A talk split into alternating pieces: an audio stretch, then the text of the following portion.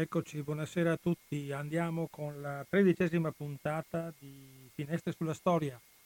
Stasera un grande libro, un grande personaggio, abbiamo un, un argomento complicato e difficile. Stasera parleremo del libro di Daniele Biacchessi che fra pochi minuti si metterà in contatto con noi. E il titolo del libro è Un attimo, 40 anni dopo. Allora già il titolo è, è, molto, è molto impegnativo perché? Perché il sottotitolo è Vite e storie della strage alla stazione di Bologna. Perché oggi siamo in anticipo di quasi un mese, forse più di un mese, perché la strage della stazione di Bologna è del 2 agosto 1980. Siccome il 25 giugno è uscito in libreria questo libro di Daniele Biachessi un attimo 40 anni dopo, per gentile concessione della casa editrice Yaka Book, ci è stato mandato in anteprima in modo da poterne parlare direttamente con voi, in, parlando proprio di questo argomento difficile, complicato, complesso, commovente e drammatico che è stata la strage di Bologna del 2 agosto 1980, una cosa inconcepibile in un paese civile come può essere l'Italia, in un paese democratico come era l'Italia, che però stava percorrendo una via crucis di, di attentati e di stragi infinite da Piazza, de, Piazza Fontana, dalla Loggia, l'Italicus, il Rapido 904, che lo vedremo in corso d'opera. Cioè abbiamo tutta una serie di, di tragedie che Daniele Bianchessi giustamente alla fine del suo libro riporta tutte le nostre stragi, le, le stragi della, della, nostra, ve ne dico soltanto alcuna, a parte Bologna, Piazza della Loggia, Questura di Milano, Peteano, San Benedetto Val di Sambro, l'Italicus, il 19 dell'Italia che sabato abbiamo purtroppo dovuto ri, eh, risentire anche per i grandi reportage che sono stati fatti sulle mistificazioni orrende che lo Stato ha fatto sulla vita di 77 persone che sono state in, che si sono inabissate sul 19 dell'Italia quando eh, lo Stato ha concepito un, un, un metodo di, di, de, di depistaggio, di falsificazione e di e di, e di, cancellazione anche della memoria a questo punto delle persone che si sono inabissate col 19 dell'Italia, con, con, a mio avviso producendo proprio facendo in sì che perdiamo la fiducia in quello che è lo Stato, quelle che sono le istituzioni dello Stato preposte a difenderci.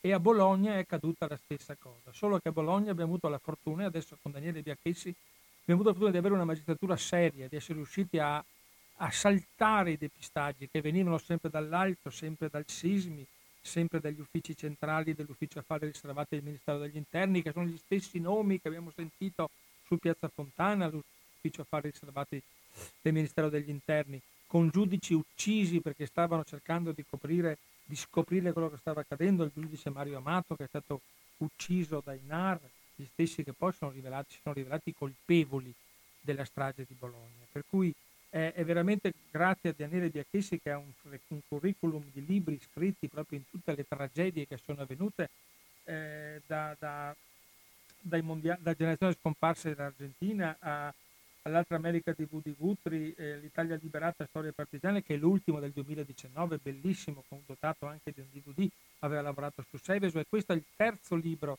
che Daniele Biachessi scrive sulla strage di Piazza Fontana, è iniziato nel 2000 poi nel 2001 e adesso nel 2010, 2020.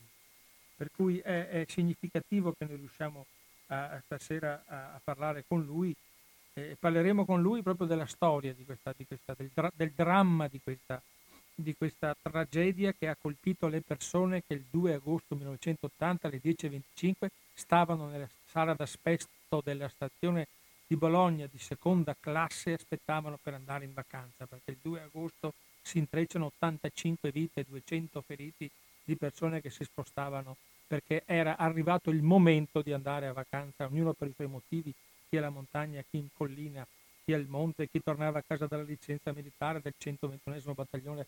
Ci sono stato anch'io in quel 121 battaglione. Ecco perché Bologna eh, è una cosa che mi ha sempre colpito, perché sono passato decine di volte come molti di voi in quella stazione. E io sono passato come molti di voi qualche giorno prima di quello che è avvenuto. Per cui è, è, una cosa ancora più drammatica quando le cose ti toccano, quando dici potevo esserci anch'io, ma non perché vogliamo rischiare la nostra vita, perché è stata colpita l'umanità, la gente semplice, normale, che stava nel caldo, infatti eh, la stazione di Bologna è una stazione d'agosto il caldo non dà tregua, è, è normale, è, una situazione terrificante, sono storie di gente comune. Ecco perché allora è importante che stasera noi parliamo con Daniele Biachessi che ha fatto un lavoro eccezionale, un libro che io ho qui davanti, che la, la casa editrice mi ha gentilmente inviato proprio come copia per avere la testimonianza di quello che ci sono delle poesie dedicate a 85 morti, ci sono i depistaggi, ci sono le sentenze, ci sono i lavori dei giudici, ci sono i lavori degli avvocati, ci sono le, le, gli anniversari in Piazza Maggiore a Bologna con il dramma dei, dei presidenti dell'Associazione delle Vittime, per cui è una cosa terribile quello che abbiamo vissuto e che abbiamo passato ed è, ed è una cosa che è difficile da raccontare e francamente vi confesso che molte volte eh, ci si commuove anche perché, perché ci sono delle, delle cose che, che toccano, che tu, se voi leggete, spero che leggiate molti, proprio la parte umana di questo libro, quando l'anatomia di un dolore, le testimonianze, eh, le parole di Pertini, le parole depistanti subito di Cossiga che è attenta al consiglio, che non è, si è sempre trovato al posto giusto nel momento giusto, sia qui poi quando c'è stata Ustica, cioè eh, il Presidente del Consiglio sia qui che a Ustica e poi è andato a sindacare, a parlare con le picconate, eccetera. Non abbiamo avuto dei grandi personaggi, però l'Italia 1980 era un mondo particolare. Io adesso vi lascio in compagnia per ancora un minuto della nostra sigla che ovviamente è diventata e non è molto bella oggi parlare del cielo è sempre più blu ma bisogna parlarne stasera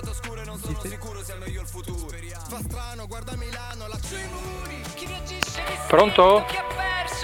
sì ecco pronto abbiamo in linea Daniele Bianchessi, Bianchessi che è l'autore del libro in cui stasera vi ho annunciato un attimo 40 anni dopo Vita e storie della strage della stazione di Bologna. Grazie Daniele di essere intervenuto in questa nostra trasmissione.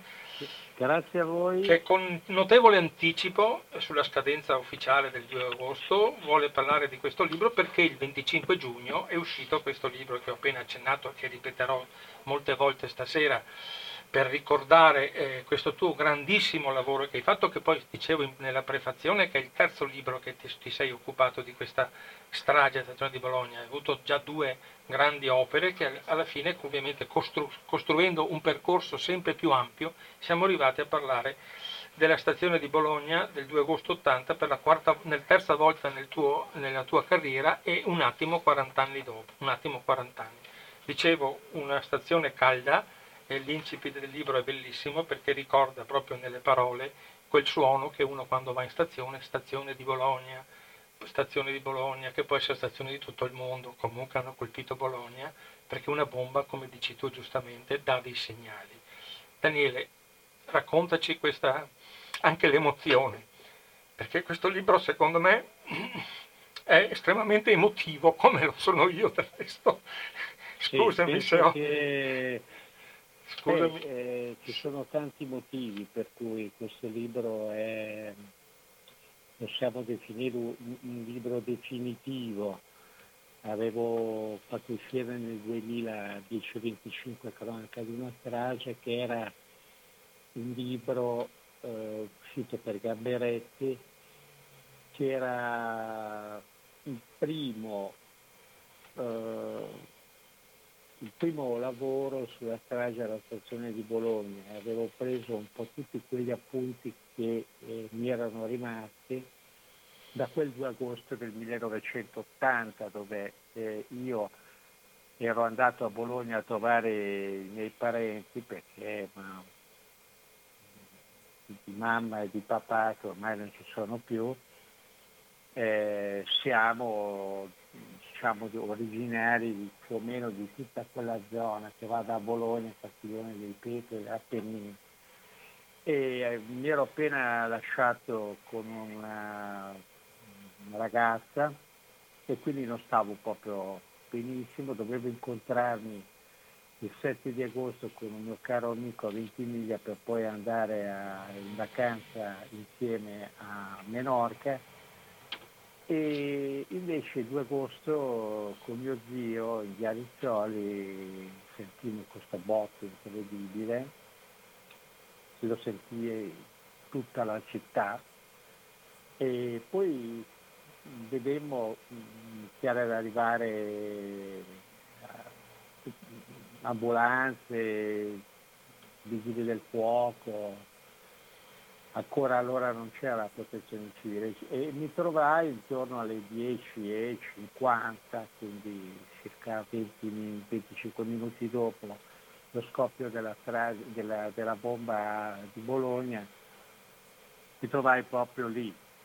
E, e la prima visione che ebbi fu terribile perché proprio mancava un pezzo e non c'era un pezzo della stazione, si vedeva per chi è pratico di Bologna, da piazza Medaglia d'Oro, da piazza della stazione, si vedeva direttamente in fondo in via Caracci, dall'altra parte.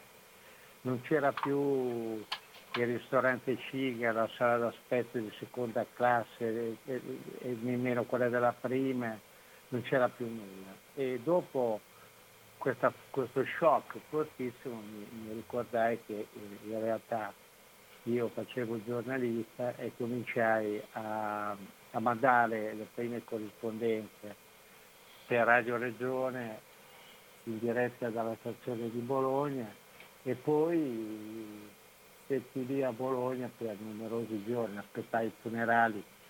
Quindi diciamo che gli appunti sono eh, stati importanti perché eh, era il primo impatto rispetto alla strage, rispetto a quello che si vedeva. Poi sono stati anni in cui pian piano, in punta di piedi, ho cominciato a seguire tutto il percorso civile dell'associazione eh, 2 agosto, che è un percorso prima presieduto da Torquato Secci e poi successivamente dal 1994 da Paolo Bolognesi e ho seguito moltissime volte il 2 agosto e, e le celebrazioni, ma ho seguito soprattutto tutto l'andamento dei vari processi, delle inchieste, dei depistaggi terribili che sono stati fatti eh, anche contro la stessa associazione. Quindi questo libro, un attimo 40 anni, vite e storie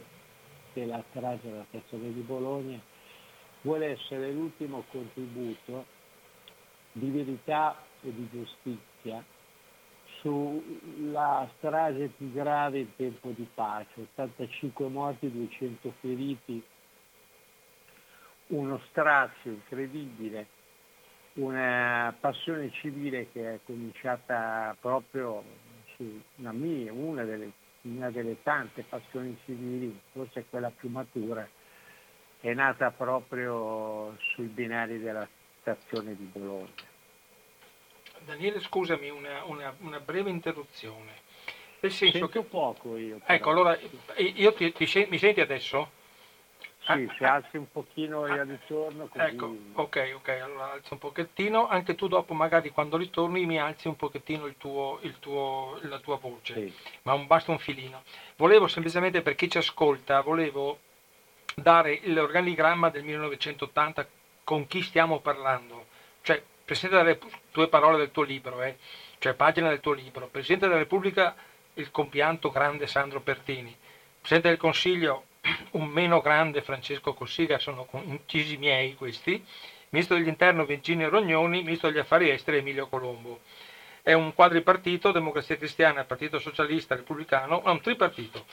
E poi abbiamo due, tre personaggi che nel, nel, libro tuo e nella storia di Piazza di, di, di Bologna ritornano sempre.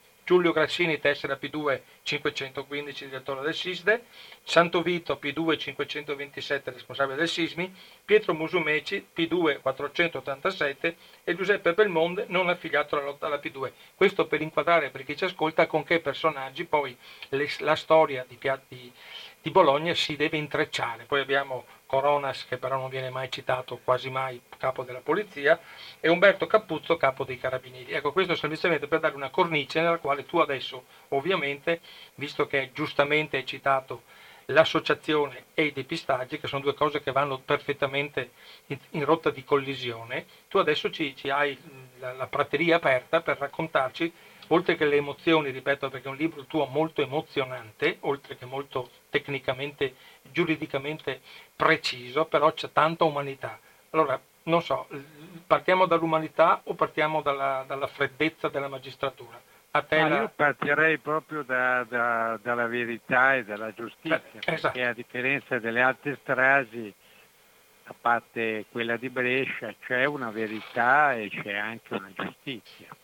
I processi sono stati molti e le inchieste sono state molto complicate anche a causa di una quantità spaventosa di depistaggi che sono stati organizzati, questo noi lo sappiamo, con, passati, con sentenze passate in giudicato, da Licio Gelli e dai vertici del eh, sismi di Santo Vito, quindi del monte Musumeci. E certamente tutti gli apparati dello Stato, in primis il Ministero dell'Interno, l'Ufficio Affari Riservati del prefetto eh, D'Amato. Eh, i, I, processi diciamo, sono suddivisi in cinque parti. La prima parte, circa un milione di fogli, un milione di documenti, riguardano il processo che poi con condanna definitiva del 1994 eh, contro Fioravanti e Membro e processo che poi eh, è stato affiancato a quello dei depistaggi, quindi condannati sempre in via definitiva Francesco Pazienza, Alicio Gelli, Francesco Pazienza, faccendiere e uomo anche lui della loggia massonica P2, Licio Gelli, venerabile, e Belmonte e Musumeci condannati non però per il eh, reato penale che allora non c'era, che era quello di depistaggio. Eh, un altro personaggio, un altro soggetto che era di terza posizione, che poi in qualche modo è passato a INER, che eh, si chiama Luigi Ciavartini, la sua posizione era stata stralciata in quanto allora, nel 1980, minorenne. È stato stabilito dalla Corte di Cassazione che Luigi Ciavardini fu esattamente la persona che eh, pose la mm, valigia di circa 22 kg di esplosivo gelatinato, pezzi di compound B di tipo militare ed altro nella sala d'aspetto di seconda classe alle ore 10.10 con timer alle 10.25.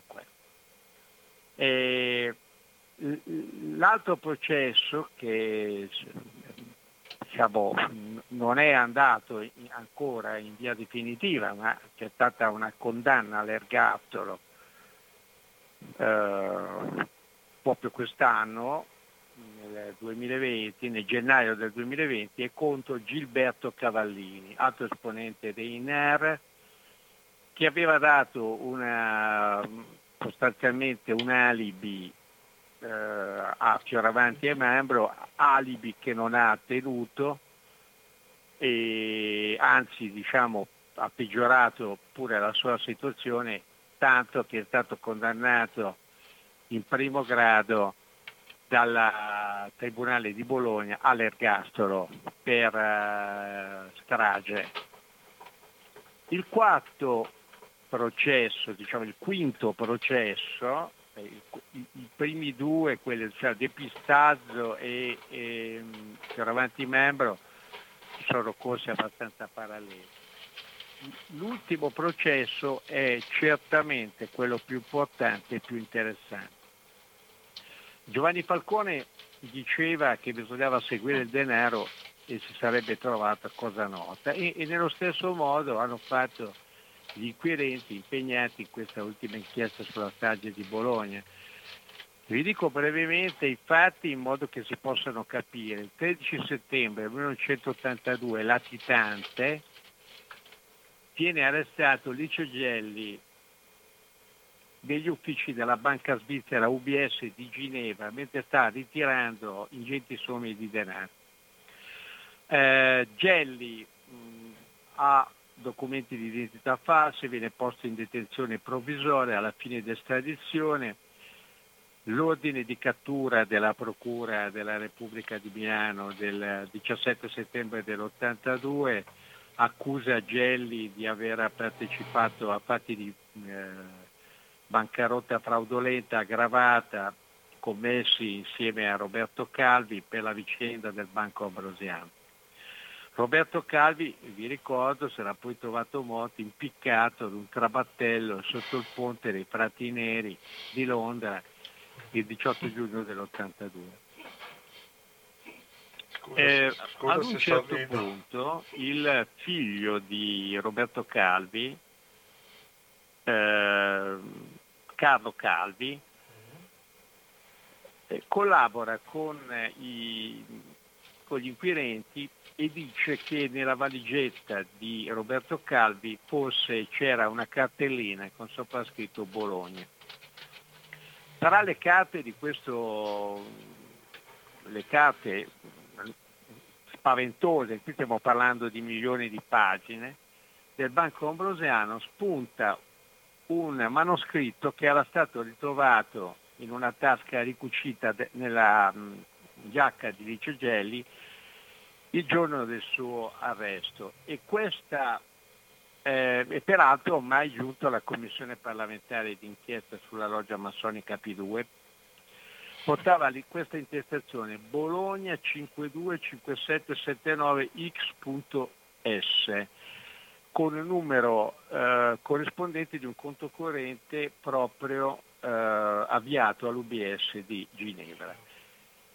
Ecco che gli inquirenti cominciano ad indagare su questo foglietto e scoprono eh, una serie di dazioni di denaro che avvengono grosso modo dal febbraio del 1980 al settembre sempre del 1980. Ci sono varie sigle, vari eh, appunti di dazioni di denaro piuttosto enormi.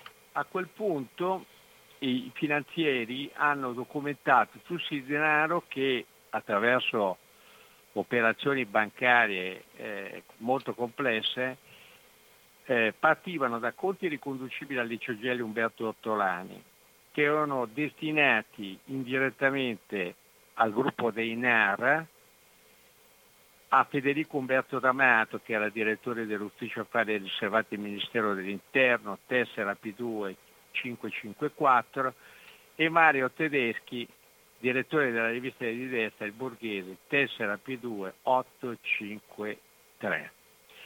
Allora, eh, il processo riguarda poi una serie di personaggi tra cui Quintino Spella, ex generale dei servizi, che va a processo, eh, Domenico Catracchia, che è amministratore di alcuni immobili di proprietà dei servizi, tra cui anche il condominio di Via Gradoli 96, dove eh, risiedevano Mario Moretti e Barbara Bazzarani e dove anche i NAR avevano alcuni appartamenti, due appartamenti a disposizione. Ma, e qui chiudo, il personaggio chiave questa vicenda è Paolo Bellini.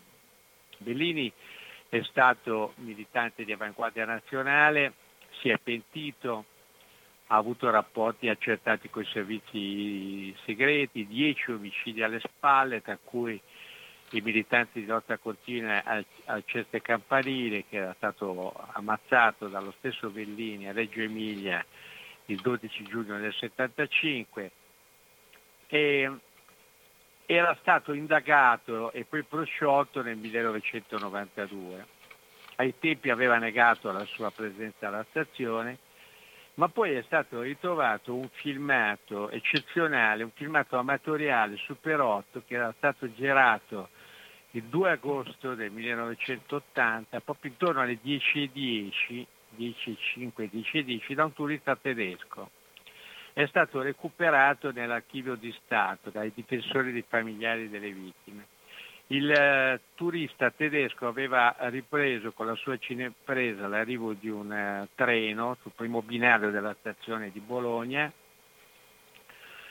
e, in questo video compare a un certo appunto un uomo che cammina proprio sul primo binario, eh, baffi, capelli ricci e un'immagine che risulterebbe sovrapponibile alle foto segnaletiche di Paolo Bellini. Pochi giorni fa, poche settimane fa, prima del rinvio a giudizio e prima diciamo di, mm. sì. del, dell'inizio del processo, ci sarà probabilmente intorno a settembre, eh, la moglie di Paolo Bellini ha riconosciuto suo, l'ex moglie di Paolo Bellini ha riconosciuto il suo ex marito come colui il quale era uh, a quel punto intorno alle 10.10 alla stazione. alla stazione di Bologna. E sul primo binario. In sostanza eh, è l'ultima via giudiziaria per giungere ai mandanti a Stato di Bologna. Dico eh, una cosa importante anche per chi ci ascolta, non solo per gli appassionati, che tutto questo è stato possibile grazie alla digitalizzazione dei documenti, perché questo non era possibile mh, soltanto 10 o 15 anni fa. Invece i documenti di molte vicende italiane sono stati digitalizzati, Piazza Fontana, Brescia, e, e quindi eh, e quindi eh, ovviamente anche tutti gli atti digitalizzati dall'archivio di Stato a Bologna, è la strage di Bologna. Cioè, quindi vuol dire che oggi con una banca dati così spaventosa, piena di milioni di pagine, oggi c'è la possibilità con un nome o con un fatto di risalire a, al personaggio in questione e di avere con assoluta certezza tutti i documenti praticamente in tempo reale, una cosa che non era possibile fare allora. Questo è stato l'impegno dell'associazione 2 agosto, così come l'associazione 2 agosto ha certamente ottenuto la, che nel codice di procedura penale ci fosse finalmente reato di depistaggio, anche se non retroattivo, ma comunque d'ora in poi diciamo da alcuni anni tutti i eh, funzionari infedeli dello Stato che commettono depistaggi Potranno sono processati con questo tipo di reato che peraltro è gravissimo. E infine c'è ancora la questione dell'abolizione del segreto di Stato su, sulla quale eh, in parte è stato anche in gran parte è stato abolito ma ci sono meccanismi eh, tecnici che, eh, come spesso accade, non, eh, non, permettono la piena accessibilità dei, dei documenti, specialmente i documenti che, che, non sono stati desecretati.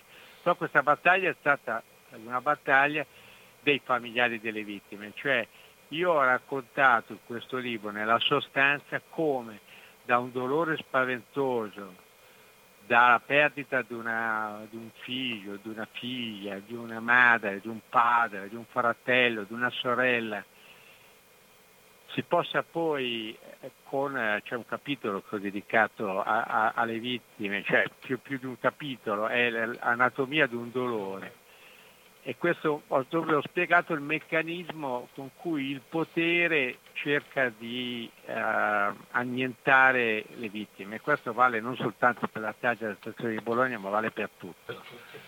E, eppure, nonostante tutto, nonostante addirittura due poliziotti vennero piazzati dal Ministero dell'Interno a, a seguire per, persino, pensate, le assemblee dell'associazione, piuttosto che l'avvocato di parte civile degli anni Ottanta, cioè Montossi, eh, ebbe una lunga serie di colloqui con Gelli a Villavanda, a Castiglion Fibocchi, passando sostanzialmente da una parte all'altra con una meschinità vergognosa. Quindi diciamo che ai poveri familiari è stato fatto veramente di tutto. Però oggi eh, diciamo 2020, a 40 anni da quella strage, i familiari portano a casa una grande vittoria che per quello che, che vale non ti potranno mai riportare a casa eh, il tuo parente ucciso da, dai terroristi di destra, i fascisti, ma certamente eh, qualcosa è accaduto anche grazie a, alla loro consapevolezza, al fatto che sono rimasti tutti insieme e che eh, hanno dato certamente sprono anche ad altri familiari, penso a Brescia, a Piazza Fontana, eh, di organizzarsi in associazione. Nel 1984 nacque l'Unione Nazionale dei Familiari delle Vittime delle Stragi e penso che da lì si debba iniziare a capire come in Italia ci sia la possibilità, certo, di un allontanamento sempre maggiore di, di verità e di giustizia, ma d'altro canto anche eh, una grande passione civile, un, un grande impegno porta anche a dei risultati. Certo, il tuo impegno civile penso che abbia avuto un, un, notevole peso nel portare avanti questi ragionamenti, perché con tre libri e tutto l'impegno che tu ci metti sempre nelle cose che tu fai, perché citavo prima che poco, scusami. Ti sei, è perché abbiamo purtroppo la, la il, il, il, il Conrad virus che ci ha messo un blocco sul telefono, allora, sul, sul, microfono, cerco di parlare più forte, scusami. Dicevo, il tuo impegno civile è sempre stato amplissimo perché ti sei occupato, dicevo in prefazione, da Seveso alla generazione perduta, adesso hai eh, l'Italia liberata con la, col DVD sugli eroi partigiani, cioè sei un uomo che si è impegnato sempre su queste cose. E su, e su Piazza, eh, su piazza eh, su Strage di Bologna, ripeto, sei al terzo libro che forse è quello conclusivo. Però volevo semplicemente, eh, cortesemente, se mi dai eh, ancora un, una, una, figura che io vorrei ricordare assieme a te, che è quella del giudice amato.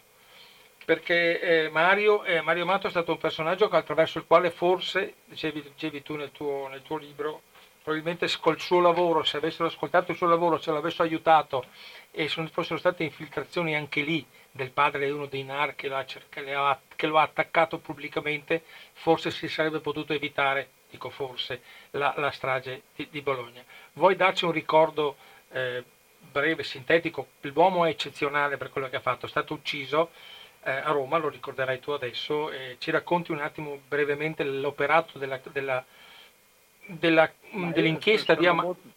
Sono di... d'accordo eh, con quello che dici e sono certo che anche chi eh, leggerà il mio libro troverà eh, a mio avviso anche molte delle spiegazioni del perché, del perché eh, il giudice Ametro è stato ucciso il 23 giugno del 1980, poco prima, pochi giorni prima della strage alla stazione eh, di Bologna, perché Ametro era eh, il sostituto procuratore della Repubblica di Roma, a cui erano finiti su, su, sul suo tavolo una lunga serie di mh, processi, aveva indagato tra gli altri eh, per eh, la, l'uccisione di Walter Rossi del 77, Scialabba, Roberto Scialabba del 78, Fausto Tinelli, Lorenzo Iannucci del 78, l'agguato contro Radio Città Futura il 9 gennaio del 79, l'assalto alla sezione del PC dell'Esquilino nel 79, 27 feriti, le uccisioni di Antonio Leanda, i poliziotti Maurizio Arnesano, Francesco Evangelista, detto Serpico nell'80, cioè un segugio che aveva capito e compreso tantissimo, talmente bene chi, eh, chi fossero i suoi, eh, i suoi, nemici e quelli che poi eh, certamente sono stati quelli che lo hanno colpito e ucciso eh, quando lui dice il vertice dell'organizzazione pesca nell'ambiente dei giovanissimi appartenenti alla media e alta borghesia, figli di professionisti, vengono da famiglie per bene, insomma tra loro potrebbe esserci anche mio figlio.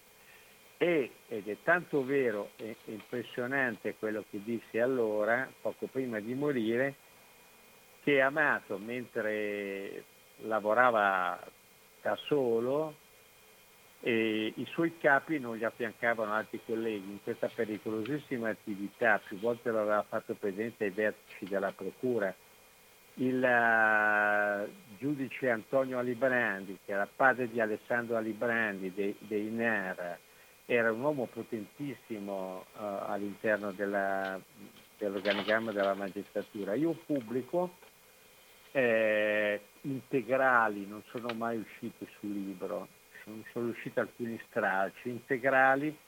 I verbali dell'audizione di Mario Amato del 25 marzo del 1980 dove descrive tutte le gravi carenze dell'ufficio in contrasto ad un fenomeno pericoloso e rapida evoluzione e poi al CSM il 13 giugno dell'80 dove viene ascoltato eh, dove dà, secondo me, in questa seconda più che nella prima, una lettura globale del terrorismo nero. Quindi viene ucciso alle 8.05, poco, poco meno di due mesi dalla strada della stazione di Bologna, viene uccisa, guarda caso, da Luigi Ciavardini, processato per la strada della stazione di Bologna e condannato in via definitiva, Gilberto Cavallini, che è stato recentemente eh, condannato all'ergastolo.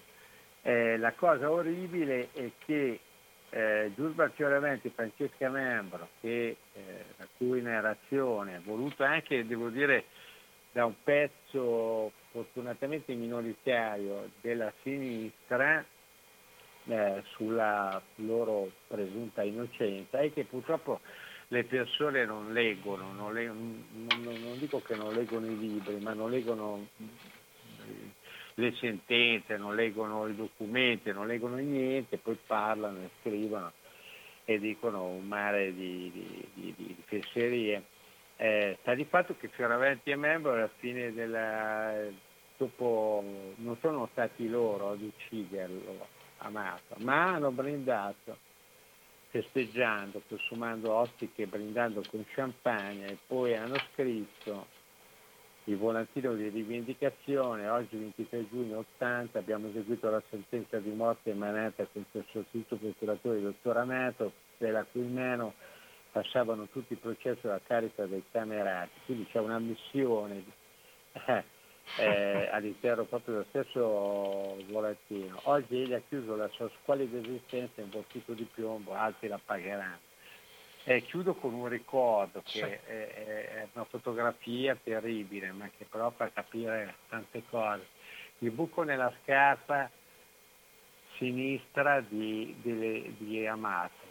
Quando viene ucciso il suo corpo riverso sull'asfalto, un fotografo schiaccia l'obiettivo della macchina fotografica ed emerge questa cosa, cioè un uomo tranquillo, un uomo mite che andava co- con l'autobus eh, senza scorta perché non la voleva a lavoro tutti i giorni con i fascicoli di questi criminali, assassini, tragisti che dopo tanti anni hanno ancora il coraggio di dire che, eh, di raccontare la loro presunta innocenza. L'Italia non ha memoria, ma c'è chi questa memoria eh, la, la, vuole risvegliare anche con, con libri come questo.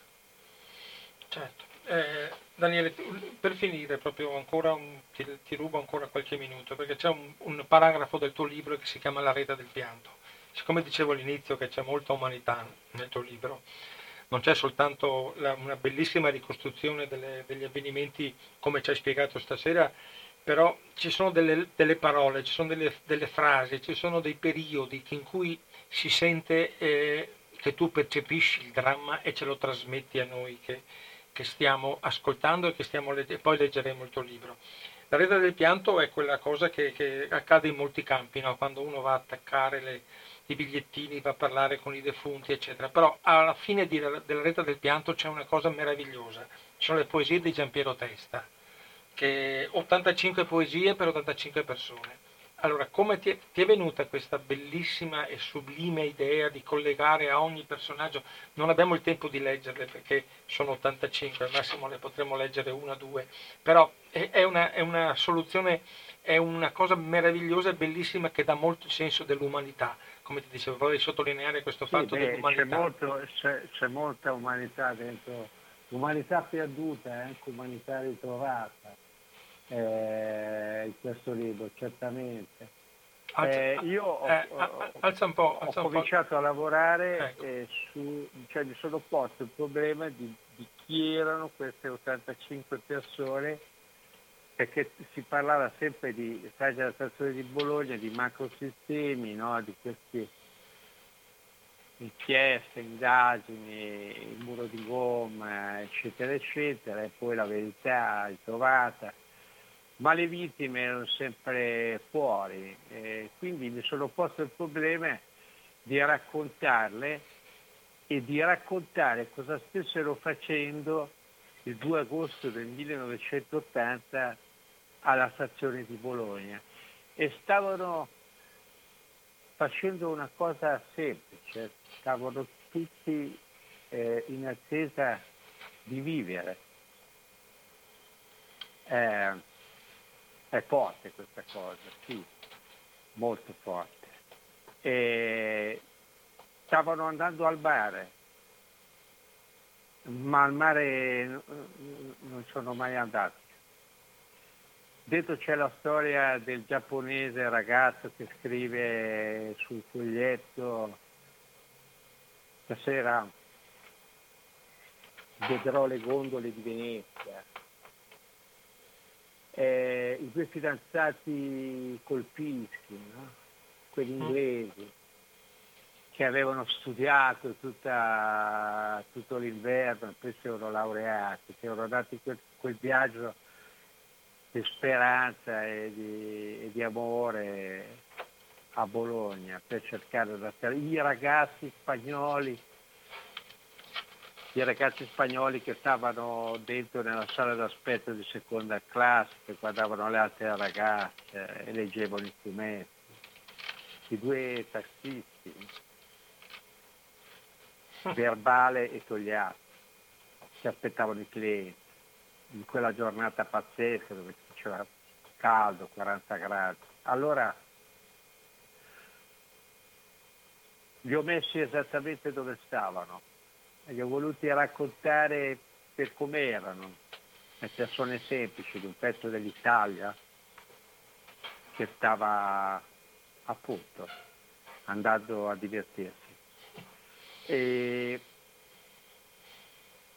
l'anatomia di un dolore e poi quel libro straordinario di testa che ha abbinato quegli 85 nomi a, all'antologia di Spoon River.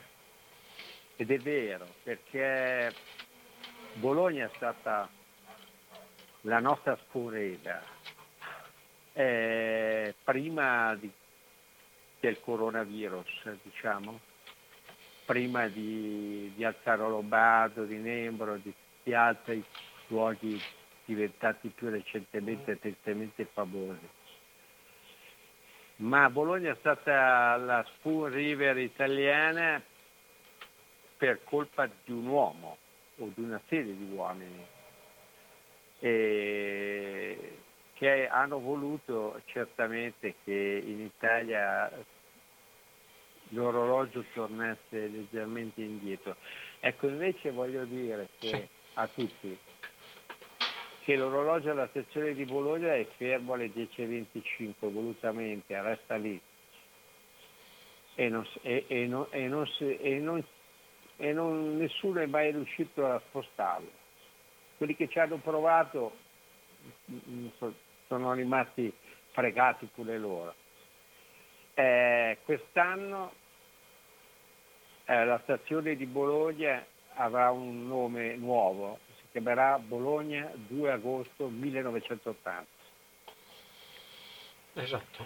Eh, non so che cosa succederà per via appunto delle, dell'emergenza sanitaria questo 2 agosto, ma è certo che questi 40 anni ogni anno sul piazzale, piazzale Medaglia d'Oro si sono eh, avvicendati centinaia e centinaia e centinaia di migliaia di persone, se pensate che tutte le volte c'erano 30, 40, 50 mila persone in manifestazione. Si sono avvicendati su quel palco i presidenti delle associazioni, illustri eh, personaggi della politica che hanno promesso di tutto e di più e non hanno fatto niente, niente, niente. Eh, lo so. Ok?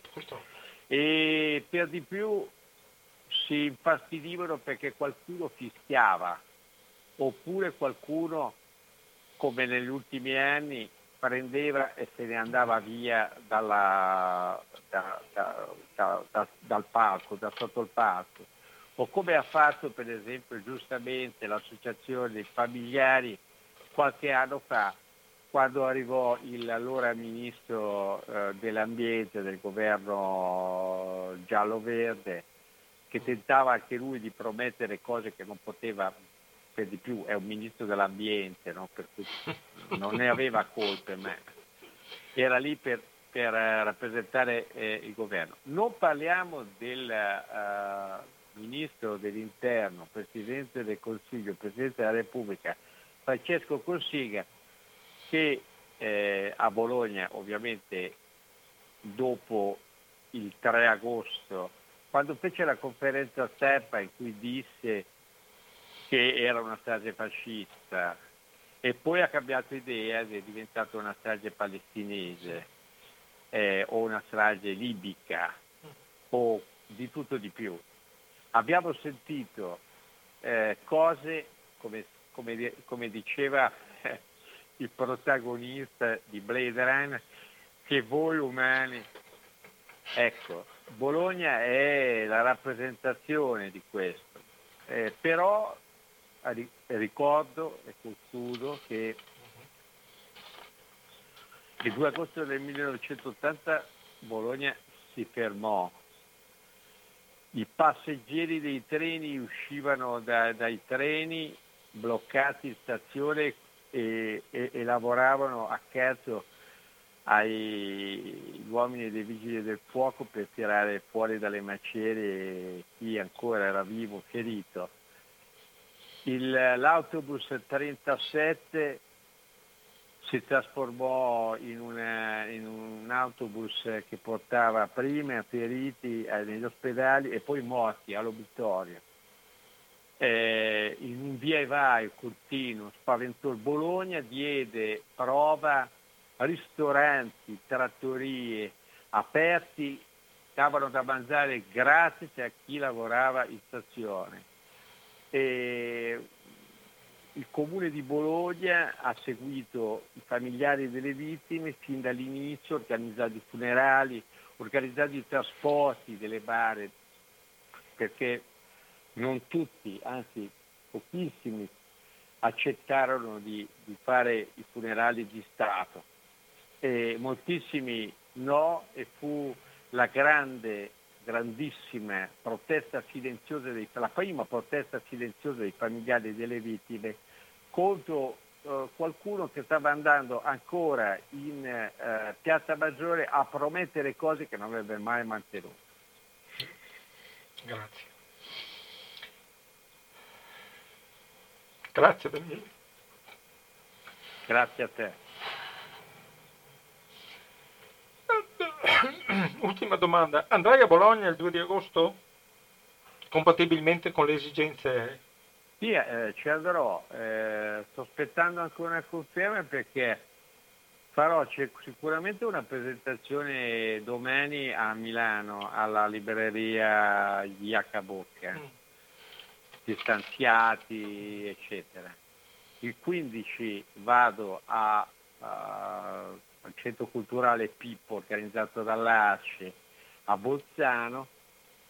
Probabilmente il giorno dopo eh, altri amici di Rovereto organizzeranno una presentazione e poi sto aspettando che una conferma per presentare il libro a Bologna il primo agosto, comunque certo. insomma nei giorni, nei giorni poco precedenti certo. a, a, alla... e poi andrò se c'è la, se c'è la possibilità di andare, certamente a Bologna, quest'anno non voglio perderlo. Certo. Eh, è un 2 agosto molto importante. Moltissimo, ti ringrazio. Eh, cosa, devo, cosa, posso aggiungere? Hai fatto un lavoro veramente incommiabile del quale io eh, sono orgoglioso anche di averti avuto praticamente quasi in anteprima perché è uscito il 25 noi siamo, andiamo in linea il 30 la tua casa editrice ci ha mandato in anteprima il, il volume per cui sono veramente anche onorato di, questa, di questo particolare perché è, cioè, è una situazione particolarmente veramente difficile quella di parlare di, di, Bologna, perché come hai detto tu racchiude un po' tutta la storia dell'Italia, perché è l'ultima delle grandi stragi, per cui è, è la conclusione ed è auspicabile che non, possiamo, non dobbiamo più vivere quel momento terribile, perché tu dici una frase bellissima, eppure i mostri, i mostri vivono tra noi, mangiano come noi, portano le nostre stesse scarpe, parlano i denti in lingua, ma non solo come noi. Questo è l'impegno che noi abbiamo di fronte a tutta l'Italia in questi momenti, quando sabato avevamo Ustica un'altra tragedia. Adesso io tra pochi giorni parlerò del 7 luglio del 1960, un altro momento, è, è, un'altra strage voluta da, da strage politica anche quella, che non è un attentato perché la polizia gli ha sparato in faccia alla gente. Tu il 2 agosto hai, hai, hai fatto, ci hai fatto rivivere Bologna, per cui questo denota che questa nazione comunque è sempre una via lastricata di sangue, di, di tragedie e molte volte purtroppo di misteri. Qui qualcuno, anche per merito tuo e dell'associazione e della magistratura che ha lavorato bene, molti misteri sono, sono, usciti, ne rimangono sempre qualcuno, però qui molto meno, come dicevi tu, che non nelle altre stragi. Daniele Biachessi, 40 anni, un attimo 40 anni, vita e storia della strage della stazione di Bologna, IH Editore. Grazie infinite. Grazie. Gra- grazie. grazie. a te e agli ascoltatori. Grazie. grazie. Ciao Daniele, grazie, grazie mille. Ciao, ciao, ciao.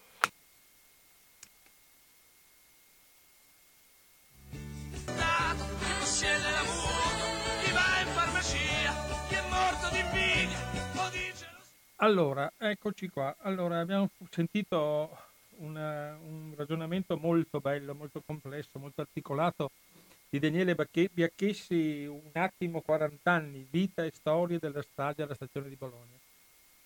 È, è stata una, devo dire, un'esperienza anche dal punto di vista umano veramente difficile perché devo dire che Bologna, la strage, eh, sotto un certo punto di vista è entrata molte volte nella, nella storia di quelle cose che tu fai senza, senza pensare, no? Eh, Bologna, eh, qui c'è un ragazzo che delle testimonianze che, come dicevo prima, che, era andato al 121 eh, reggimento d'artiglieria, poi ci sono passato molti, qualche anno prima ovviamente, essendo un pochettino più anziano di lui, ma la stazione di Bologna uno ci passa, ci passa decine di volte nella propria vita, eh, fa parte, è un appendice dei tuoi viaggi, perché per andare da una parte ci passi per Bologna, per andare a sud passi per Bologna, per motivi personali vai a Bologna, perché Bologna è una bella città, perché Bologna ha tante cose, no? Allora quando poi ti viene dopo 40 anni, pensate, questa è una cosa che mi ha un po' sorpreso, devo dire la verità, perché eh, pensavo che ci fosse una certa forma di, come si può dire, anche di autodifesa, di cose, perché devo dire la verità che la storia di, della Federazione di Bologna mi è sempre toccata. Sono veramente orgoglioso di averne parlato praticamente, avete sentito in anteprima, perché domani comincia da, Yubu, da Yakabuk, fa la sua prima presentazione distanziata. E io sono molto felice, se, francamente se potessi andare ci andrei, perché ormai questo libro che vi, vi invito veramente a leggere, perché... Eh, come dicevo, c'è, c'è, tanta, eh, c'è tanta, storia, c'è tanta, tanti depistaggi, tanti nomi che si intrecciano. Avete sentito Cavallini uccide il giudice amato e poi viene condannato all'ergastolo da un'altra parte.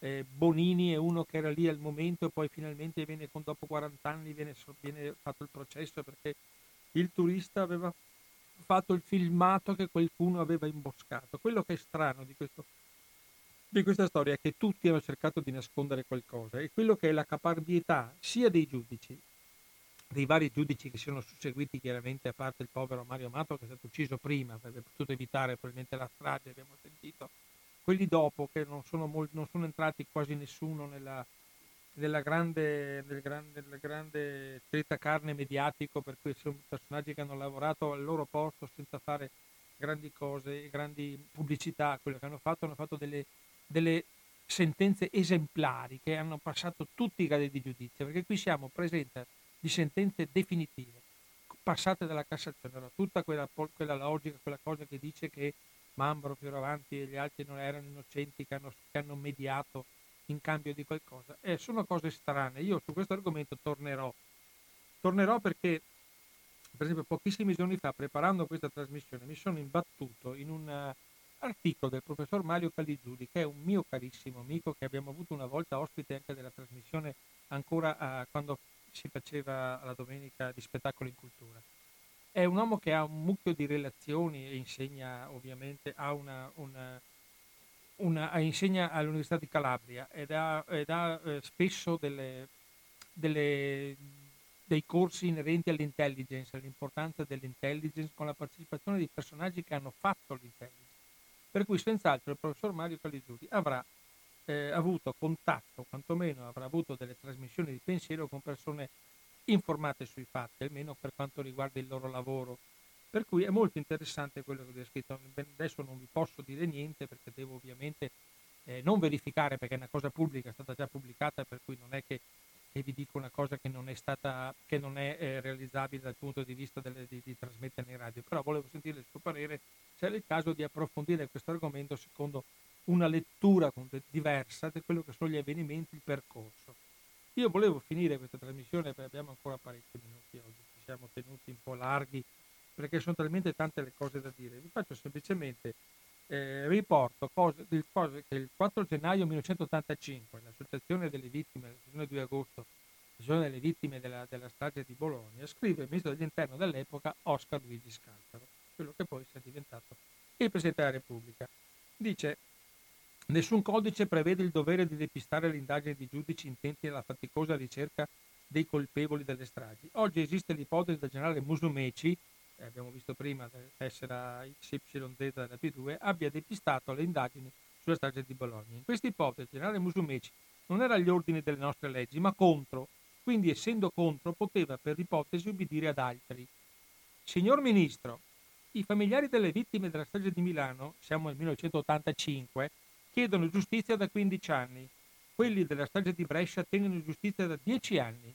Quelli della strage dell'Italicus attengono giustizia da 10 anni. Quelli della strage di Bologna attendono, giustizia da 4 anni e mezzo. Quelli della strage di Natale, il tratti del 904, attendono giustizia da 4 anni e confortato delle promesse fatte, come si dice in queste circostanze, cominciano ad attendere, perché dell'anno prima. Converrà che non è prudente attendere a lungo, ma che è tempo di passare ai fatti. Ecco, questo è il momento in cui noi ci, quello, la, come ci stavamo vivendo questa situazione. 15 anni a, a, a, Milano, 10 anni a Brescia, 10 anni all'Italicus, 4 anni e mezzo a Bologna. Strage di Natale che è appena accaduta, eh, che lì è, stato, è, stata una cosa diciamo tipo Calò, tutti gli amici della mafia eccetera che hanno fatto questo attentato, eh, abbiamo questa situazione che si rivolgono ecco, al, al Ministro degli Interni dicendo converrà che non è prudente attendere a lungo, ma che è tempo di passare ai fatti, perché l'attacco alla democrazia è stata una cosa grandiosa attraverso questa serie di stragi che c'è stata. No? E veramente è stata la capacità della, della, proprio della la forza dell'Italia di reagire, di, eh, di, reagire nel modo positivo a queste cose, non farsi eh, illudere da questa presa di potere da parte di personaggi che sono ricorsi tranquillamente a decine e decine e decine di morti per cambiare per spostare l'asse politico della nostra nazione. Poi ci sono le, eh, ovviamente poi comincia no, la, la, la, dopo queste lettere, dopo queste pressioni, dopo che la magistratura lavora indipendentemente dalle pressioni politiche, chiaramente perché la magistratura va detto e ripetuto che è indipendente, questa è una cosa importantissima in questi giorni, in questi momenti in cui si sta facendo del gran confusione per colpa di qualche mela marcia non si può mettere in discussione tutto l'operato della magistratura italiana e ne è assurdo parlare che un disc che fa il ministro della giustizia si metta a fare la modifica del Consiglio della magistratura. Penso che sia il caso che lo facciano delle persone autorevoli con la capacità di farlo, perché modificare gli atti costituzionali sappiamo che finora si è sempre andato in peggio, o tendenzialmente si tende ad andare in peggio, visto l'ultima idea che avremo fra qualche mese di tagliare il numero di parlamentari semplicemente per risparmiare. Cioè siamo a questo attacco alla democrazia attacco alle funzioni del Parlamento per risparmiare cosa? Praticamente un caffè all'anno a testa. Ecco, questi sono i meccanismi di quando si va a modificare la Costituzione. È una cosa seria, va presa in considerazione eventuali modifiche, certo fatte non sull'onda della propaganda. Questo ultimo referendum che verrà fatto e che purtroppo le forze politiche non capiscono la gravità di questo fatto, verrà fatto così sull'onda anche a livello quasi costituzionale di aggregarli in molte regioni come il Veneto alle, alle elezioni regionali, cosa che non mi sembra giuridicamente corretto, ma comunque chiaramente voi sapete che io sono l'ultimo che può dare questi giudizi, io esprimo un parere secondo il quale forse persone più autorevoli di me dovrebbero documentarsi e agire di conseguenza perché non mi sembra che i referendum possano essere accomunati alle elezioni regionali, politiche, comunali, eccetera. Comunque qui ormai la democrazia in certi momenti è andata un po' a rotoli per colpa ovviamente del, della, della pandemia che serve per modificare e per alterare anche l'attenzione della gente su questo fatto. E dicevo poc'anzi che dopo questo grande casino che è successo nell'85, pochi mesi dopo la magistratura emette nell'85, 16 dicembre, emette 16 ordinanze di custodia cautelare, piduisti, faccendieri, neofascisti, eccetera. Gelli, Pazienza, Musumeci, Belmonte, Paolo Signorelli, Massimiliano Facchini, Stefano Delle Chiaie, Giusto Avanti, Francesca Mambro, Roberto Rinani, Sergio Picciafuoco, Fabio De Felice, Gilberto Cavallini, Egidio Giuliani, Marcello Iannilli, Roberto Rao e Giovanni Melioli. Qui abbiamo ovviamente la crema, no? La crema del neofascismo, dei faccendieri, dei piduisti, di tutta quella massa di persone che si sono veramente in, hanno agito veramente con grande forza, con grande volontà, con grande capacità per cambiare l'Italia, per fare morti innocenti, perché se voi leggete e leggerete, lo spero, la parte descrittiva umana di questo libro, chi è stato colpito il 2 agosto 1980 a Bologna, è stata colpita la gente come noi che andava in vacanza. Bologna è un crocevia delle, delle comunicazioni ferroviarie europee, sono morti degli stranieri infatti che, ci, che si trovavano nel, momento, nel posto sbagliato al momento sbagliato. Pensate che è stata posticipata di due giorni perché sabato c'è più traffico, mettiamo le bombe sabato 2 agosto, non giovedì come era previsto, perché così c'è più gente, facciamo più morti, cioè il cinismo è arrivato a questo punto da parte di questi neofascisti che poi tutti hanno cercato l'alibi dell'innocenza, delle, quasi quasi delle vittime, erano loro le vittime di una macchinazione più grande di loro.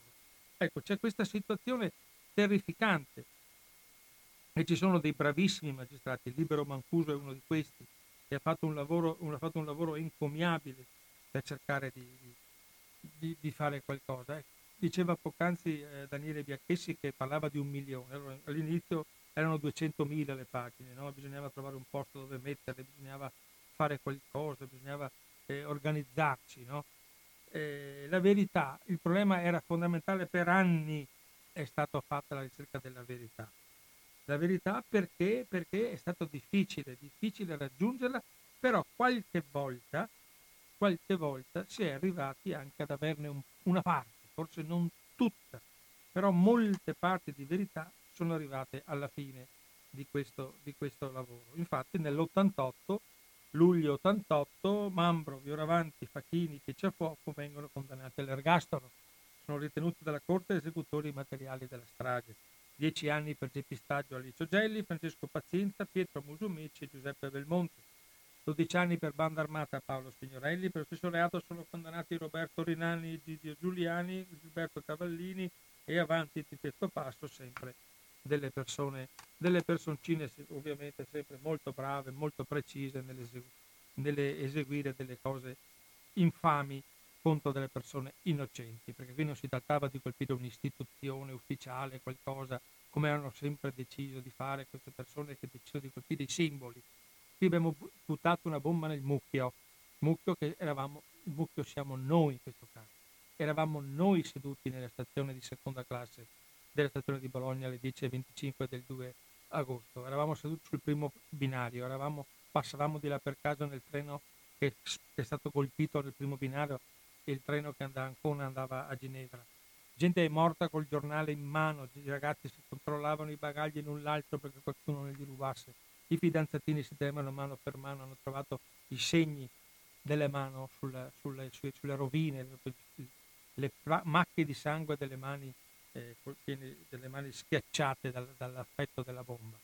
Ecco, questo è, è, quello che è terrificante, è il concorso decisivo di persone che avevano il compito di salvaguardare le istituzioni da quelle forze eversive con le quali viceversa collaboravano. Ed è il discorso che abbiamo la settimana scorsa parlando di Ustica, abbiamo subito le stesse situazioni, le stesse pesanti deviazioni istituzionali. Lì erano i generali e i servizi da una parte, qui erano servizi piduisti eh, non, ecco, mancava quella componente diciamo, dell'esercito dell'aeronautica come nel caso di Ustica. Qui era tutto racchiuso dentro l'ufficio affari riservati del Ministero degli Interni, la P2, le varie strutture eh, del SISMI e del SISDE, le due strutture interno ed esterno. Ecco qui siamo, andiamo avanti. In ottobre 89 inizia il secondo processo della strage di Bologna. La sentenza d'appello assolve tutti gli imputati dal reato di strage. Vengono mantenute le seconde anni di banda armata e avanti. Poi ovviamente poi nel 2010 cambiamo ancora. C'è, abbiamo ancora eh, tutto una, una, un tira e molla, no? Da una parte ti condannano, poi un'altra, un'altra struttura dello Stato ti, ti assolve. Fino che arriviamo al culmine, al massimo dei massimi delle, delle, io dico delle aberrazioni giuridiche, perché per carità le leggi vigenti ci sono, vanno rispettate, però si possono non commentare, ma criticare. Il 7 ottobre 1998, dopo 17 anni di carcere, Valerio Fioravanti, condannato tra l'altro all'ergastolo per la strage della stazione di Bologna, lascia il carcere romano per un permesso di 96 ore. Ecco, questo è il modo in cui stiamo recuperando, abbiamo recuperato la, la figura di, di, di, di Giuva Fioravanti, perché ovviamente il carcere deve essere rieducativo, allora uno che aveva assieme alla sua compagna, aveva accumulato su tutto sette ergastoli, dopo 17 anni sono usciti dal carcere. Se voi fate una, una, una divisione fra i 16-17 anni circa fatti in carcere il numero dei morti eh, cui sono imputati, eh, risulta che qualcuno, come loro, ha scontato due mesi per ogni morte provocata nella stazione della strada di Bologna. Due mesi per ogni morto. Questo, ripeto, nel rispetto delle vigenti leggi, indubbiamente i magistrati hanno agito secondo coerenza e secondo, e, e secondo una logica giudiziaria e non certo una logica politica oppure una logica emotiva come posso fare io, però francamente sapere che uno che deve scontare un ergastolo per aver provocato 85 morti, eh, dopo 17 anni circa, forse anche un po' meno, 16 anni e mezzo direi per la precisione, esce dal carcere e praticamente ha pagato due mesi per ogni morte provo- provocato.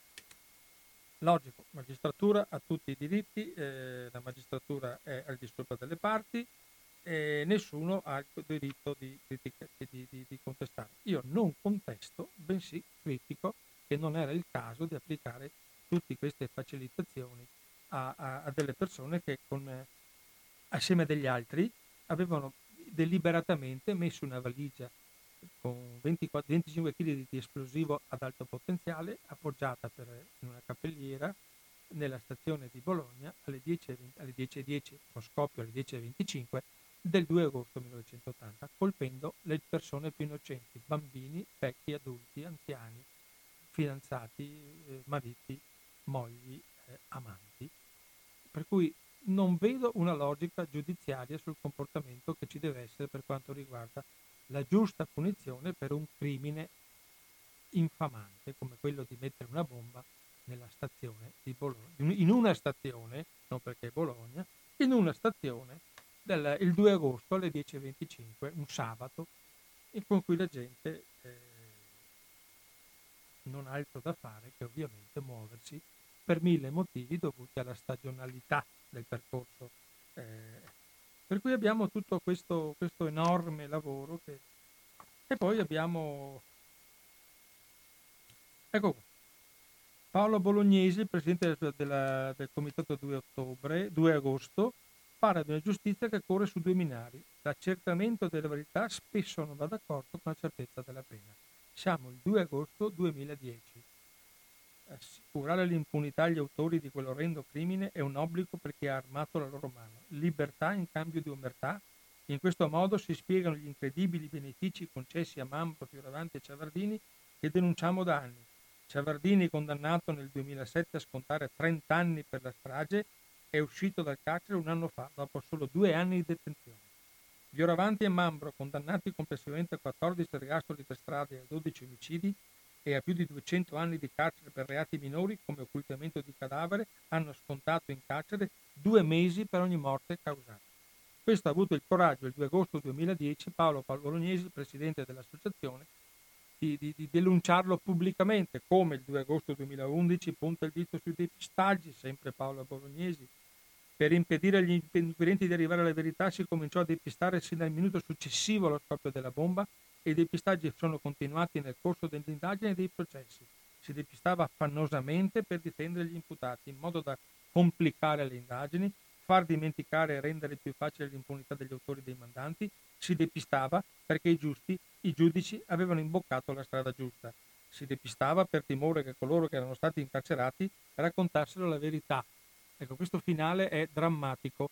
Lo ripeto, si depistava per timore che coloro che erano stati incarcerati raccontassero la verità. Qui sta la gravità e la terrificante affermazione che può fare Paolo Bolognesi eh, da cui deriva quel famoso scambio, no? eh, verità in cambio di omertà, eh, mi condannate ma poi esco prima con delle facilitazioni giudiziarie, c'è qualcosa che non, che non funziona in questo meccanismo, perché le, le, la magistratura, ripeto, ha fatto un lavoro eccezionale, Valerio Fioravanti, Francesca Mambro, Luigi Ciavardini sono, collocarono materialmente l'ordigno in stazione. Il capo della loggia Marconi di Gioselli, il faccendiere Francesco Pazienza, il generale Musumeci, il colonnello Belmonte, entrambi posti ai vertici del sismi iscritti alla loggia massonica P2. Tutti costoro, pur se condannati, non hanno mai completamente pagato le atrocità commesse e sono da anni in libertà. Questo è il male del famoso problema della certezza della pena. E poi andiamo avanti, andiamo avanti con un'altra, un'altra pista, quella dei terroristi tedeschi di estrema sinistra, legati al gruppo terrorista di Carlos lo Sciacallo. Perdiamo del tempo a cercare quelli. Comunque ce n'è talmente tanti. Ce n'è di tutto, c'è di tutto perché, perché poi alla fine c'è il generale dei servizi Quintino Spella, come diceva Daniele Biacchessi, poi c'è un, un, uh, l'ex carabiniere per Giorgio Segatel, un elemento operativo al nulla investigativo dei carabinieri di Gruppo Genova, eh, alla fine viene condannato Domenico Catracchia, eh, nel condominio, stava un condominio dove abitavano entrambi, no? in varie epoche, Mario Moretti e Barbara Balzarani, e dall'altra parte c'erano i due, i due dei NAR, cioè questa è una cosa che solo in Italia penso possa essere accaduta. Ripeto, dicevo che Daniele Biachista ha scritto delle cose molto belle, ha scritto delle, delle pagine molto belle al di là del valore, del valore storico, del valore di raccontare la storia, del, di raccontare la drammaticità del, del, anche delle indagini, di, di, tutte le complessità. Ha scritto Le radici del futuro, stazione di Bologna 2 agosto, che sarà il nome che abbiamo sentito che verrà presa dalla prossima, da, prossimamente da, dalla stazione centrale di Bologna. I viaggiatori entrano nella sala d'aspetto di seconda classe in mezzo al marciapiede del primo binario portano ancora le loro valigie, biglietti, panini, caffè. 3, 7, 6, 8, 14, 16, 19, 20, 21, 23, 24, 44, 66, 72. Sono anni, anni vissuti che non, son, non sono numeri per statistiche. Scoprono che quella targa ha un'anima e a volte parte. Quelle parole spezzate come se volassero ancora oggi dopo che il tempo ha fatto il suo corso. Intorno a Bologna i treni compiono gli stessi percorsi. La locomotiva decelera, frena, si ferma, scarica passeggeri, mentre altri rimangono affacciati al finestrino, proprio come il 2 agosto di 40 anni fa. Se ti metti dalla parte del vetro della strada aspetto, puoi osservare i volti di chi passa veloce e di quanti si fermano e ricordano.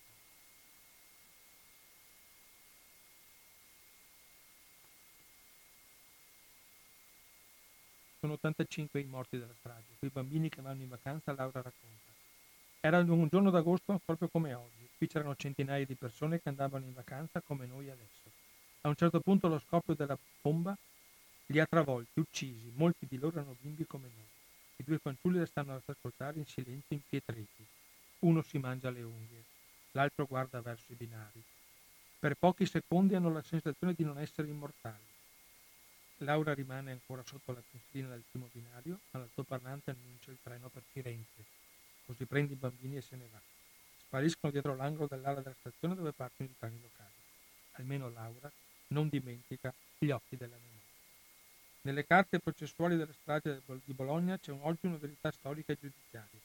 Ora manca l'ultimo tassello, il procedimento contro i mandanti e gli ispiratori. Nuovi importanti tasselli si sono aggiunti. Il processo per concorso in strage contro il neofascista Gilberto Gabellini, Cavallini non ha portato solo a una sua condanna, come quarto esecutore materiale assieme agli altri NAR, Mambro, Fioravanti e Saladini, ma ha fatto anche emergere preziosi elementi che collegano gli attentatori ai servizi segreti.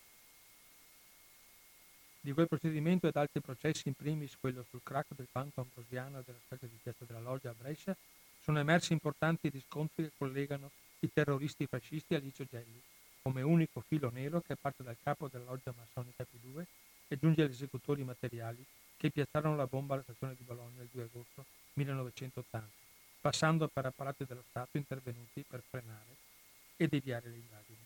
Sono passate 40 anni da quel torrido di agosto torrido sabato di agosto e le speranze di ottenere una verità completa cominciano a realizzarsi. Ecco, questo è, è, è, è, un po' il finale di questo bellissimo libro eh, che, ha, che, ha, che, mi ha coinvolto, penso avrà coinvolto anche voi. Eh, è un libro, ripeto, che tra, passa tra la commozione e, la, la, veridicità e la, e la precisione e lo schematismo, se vogliamo, eh, inerente alla, alle, alle, stragi, alle, stragi, alle stragi, perché eh, Daniele Biachessi nel suo libro eh, parla di tutto questo, parla di umanità, parla di stragi, parla di depistaggi, parla di storia d'Italia, perché c'è molta storia d'Italia nel libro di Daniele Biachessi. Io vi avevo annunciato che adesso andiamo in chiusura e esiste un'altra, dire, un'altra un altro filone per parlare di questa, di questa tragedia ed è la violazione del lodo Moro che i giudici hanno escluso, per cui nessuno va a rindangare. Il lodo Moro vi spiegherò più avanti cos'è un accordo segreto tra Italia e e i Fedain del, del, Fronte di Liberazione Popolare della Palestina di Giorgio Abbas, fatto a Beirut dal capocentro del Sismi Giovannone, grande amico di Aldo Moro e probabilmente mandato da Moro proprio a fare questa operazione per salvaguardare l'Italia da situazioni terrificanti di attentati terroristici. Allora, quello che io credo sia importante fare sarà un giorno adesso, nella ripresa ovviamente, quando dopo, dopo le, gli avvenimenti, le, le, celebrazioni, vedrete che molti giornali si occuperanno di, di 2 agosto 1980, usciranno molto di cose. Io sono felice di avervi dato in anteprima una puntata dedicata a questo enorme strage a un'enorme storia de, di, della, della stazione, della strage, perché fa parte, è, è, proprio dentro la storia d'Italia, per cui grazie anche agli H-Book che ci ha mandato il libro in anteprima, sono orgoglioso e felice di averlo presentato cinque giorni dopo che è uscito, è uscito il 25 giugno, in previsione ovviamente della grande boom che ci sarà il 2 agosto. Voi lo leggerete in anticipo. Daniele Biacchessi, un attimo 40 anni, vita e storia della strage alla stazione di Bologna. E questo è un libro che vi invito a leggere perché perché è importante per capire tante cose, non solo di Bologna, ma un po' di come è l'andazzo di questa nostra Italia, di questa nostra nazione, di questi nostri attentati, di quello che. Io mi impegno, appena riesco a, ad avere il via libera del professor Mario Caligiuri, di parlarvi del, del lodo Moro, del Moro e la democrazia, c'è un bellissimo libro di, edito da Rubattino, che andremo a presentare, ovviamente spero di avere con me il, il contributo proprio dell'autore e anche degli, una raccolta di saggi in cui ce n'è uno particolarmente inquietante, se vogliamo, di fronte a quello che ci ha raccontato poc'anzi Daniele Biachessi, perché apre una finestra, che non è una finestra ma è un, una piazza, su una, una via, una, su un'autostrada completamente diversa da quella che la magistratura ha finora ha applicato e ha ritenuto di non dover eh, mettere insieme perché eh, lo considera anche questo un tentativo di depistare quello che è accaduto. Allora, siccome sono cose più grandi, diciamo, bisogna avere dei personaggi e avere degli esperti veri. La mia opinione ha un valore perché l'ho letta, mi sono documentato, ho scritto. Come sempre sapete che quando preparo una trasmissione ci tengo sempre che ci sia, che ci sia una, eh, dire, una, una, base sulla quale lavorare. Questo concetto di ritorsione di Fedai contro l'Italia per la violazione del lodo Moro e la risposta all'estromissione della Libia, dalla Libia, della Libia da Malta è, è, stride completamente con quello che sono le sentenze passate in giudicato di cinque processi, avete sentito, decine di, giudici, decine di giudici migliaia, milioni di pagine. Sapete, adesso mettere in discussione questo è una, un'operazione che si può fare solo se si hanno dei documenti precisi.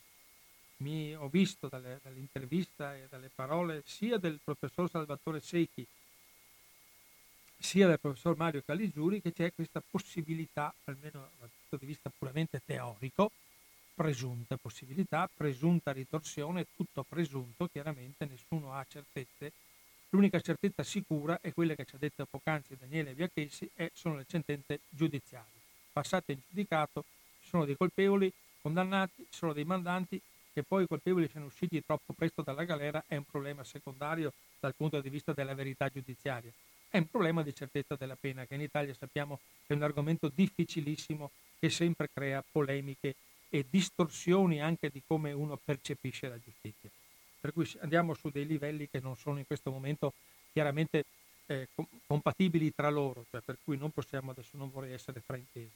Abbiamo questo percorso da fare e io mi impegno con chi ci ha ascoltato stasera, con chi leggerà, eh, e, e, spero siano molti, leggerà eh, Daniele Biacchessi un attimo 40 anni dopo, vite e storie della strage della stagione di Bologna, Iacabuco conta storie, io però vorrei ritornare su questo argomento, casomai anche risentire se necessario il parere di Daniele Biacchessi stasera per restare ovviamente dentro nel libro, per restare dentro una, dei binari di, di, di, ripeto, sia di umanità nel racconto e sia di, di precisa narrazione giudiziaria, non era il caso di andare ad, ap- ad aprire altre finestre, sebbene che il nostro programma si chiamandosi Finestre sulla storia si presterebbe a questo.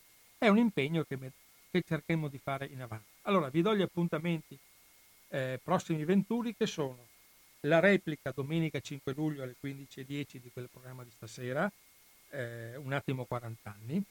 Noi ci, rivedre- ci risentiremo per quanto riguarda Finestre sulla storia il 14 luglio cioè il 14 giugno, il giorno della presa della Bastiglia, avremo eh, Massimo Recchioni, che è un altro storico validissimo, che ci parlerà di, di, un suo libro vecchio, ma però è il caso di riportarlo alla, a galla, che è Francesco Moranino, il comandante Chemisto, un attacco alla storia della resistenza. Però il 7 luglio 1960 c'è stato quello che è accaduto, che è passato alla storia come i morti di Emilia, ma tutto il caso Tambroni, cominciato proprio oggi, 30 giugno, con la prima manifestazione fortissima a Genova, è terminata e culminata il 7 luglio con i morti di Reggio Emilia sparati dalla polizia. Allora, avremo questa doppia puntata, cercheremo di far coesistere le due cose. Comunque l'appuntamento è per il martedì 14 luglio, 14 giugno, non prenderemo la Bastiglia, ma andremo a parlare dei morti di Reggio Emilia e del, e del, Tambr- e del governo Tambroni con l'appoggio dell'MSI. Poi a margine toccheremo l'argomento interessantissimo sul eh, compagno Francesco Moranino, eh, condannato, eh, condannato, ricondannato, eh, scappa, fu dovuto fuggire, tornato, amnistiato, tornato a fare senatore, cioè un lungo percorso complicato e complesso comunque che si può definire come un processo alla resistenza. Queste sono le due cose fondamentali che io vi, vi, vi parlerò. Colgo l'occasione per ricordare sabato 4 luglio 14.30 via Antonio da Tempo, la sede di, di, Radio Cooperativa, assemblea ordinaria dei soci e dei conduttori di Radio Cooperativa.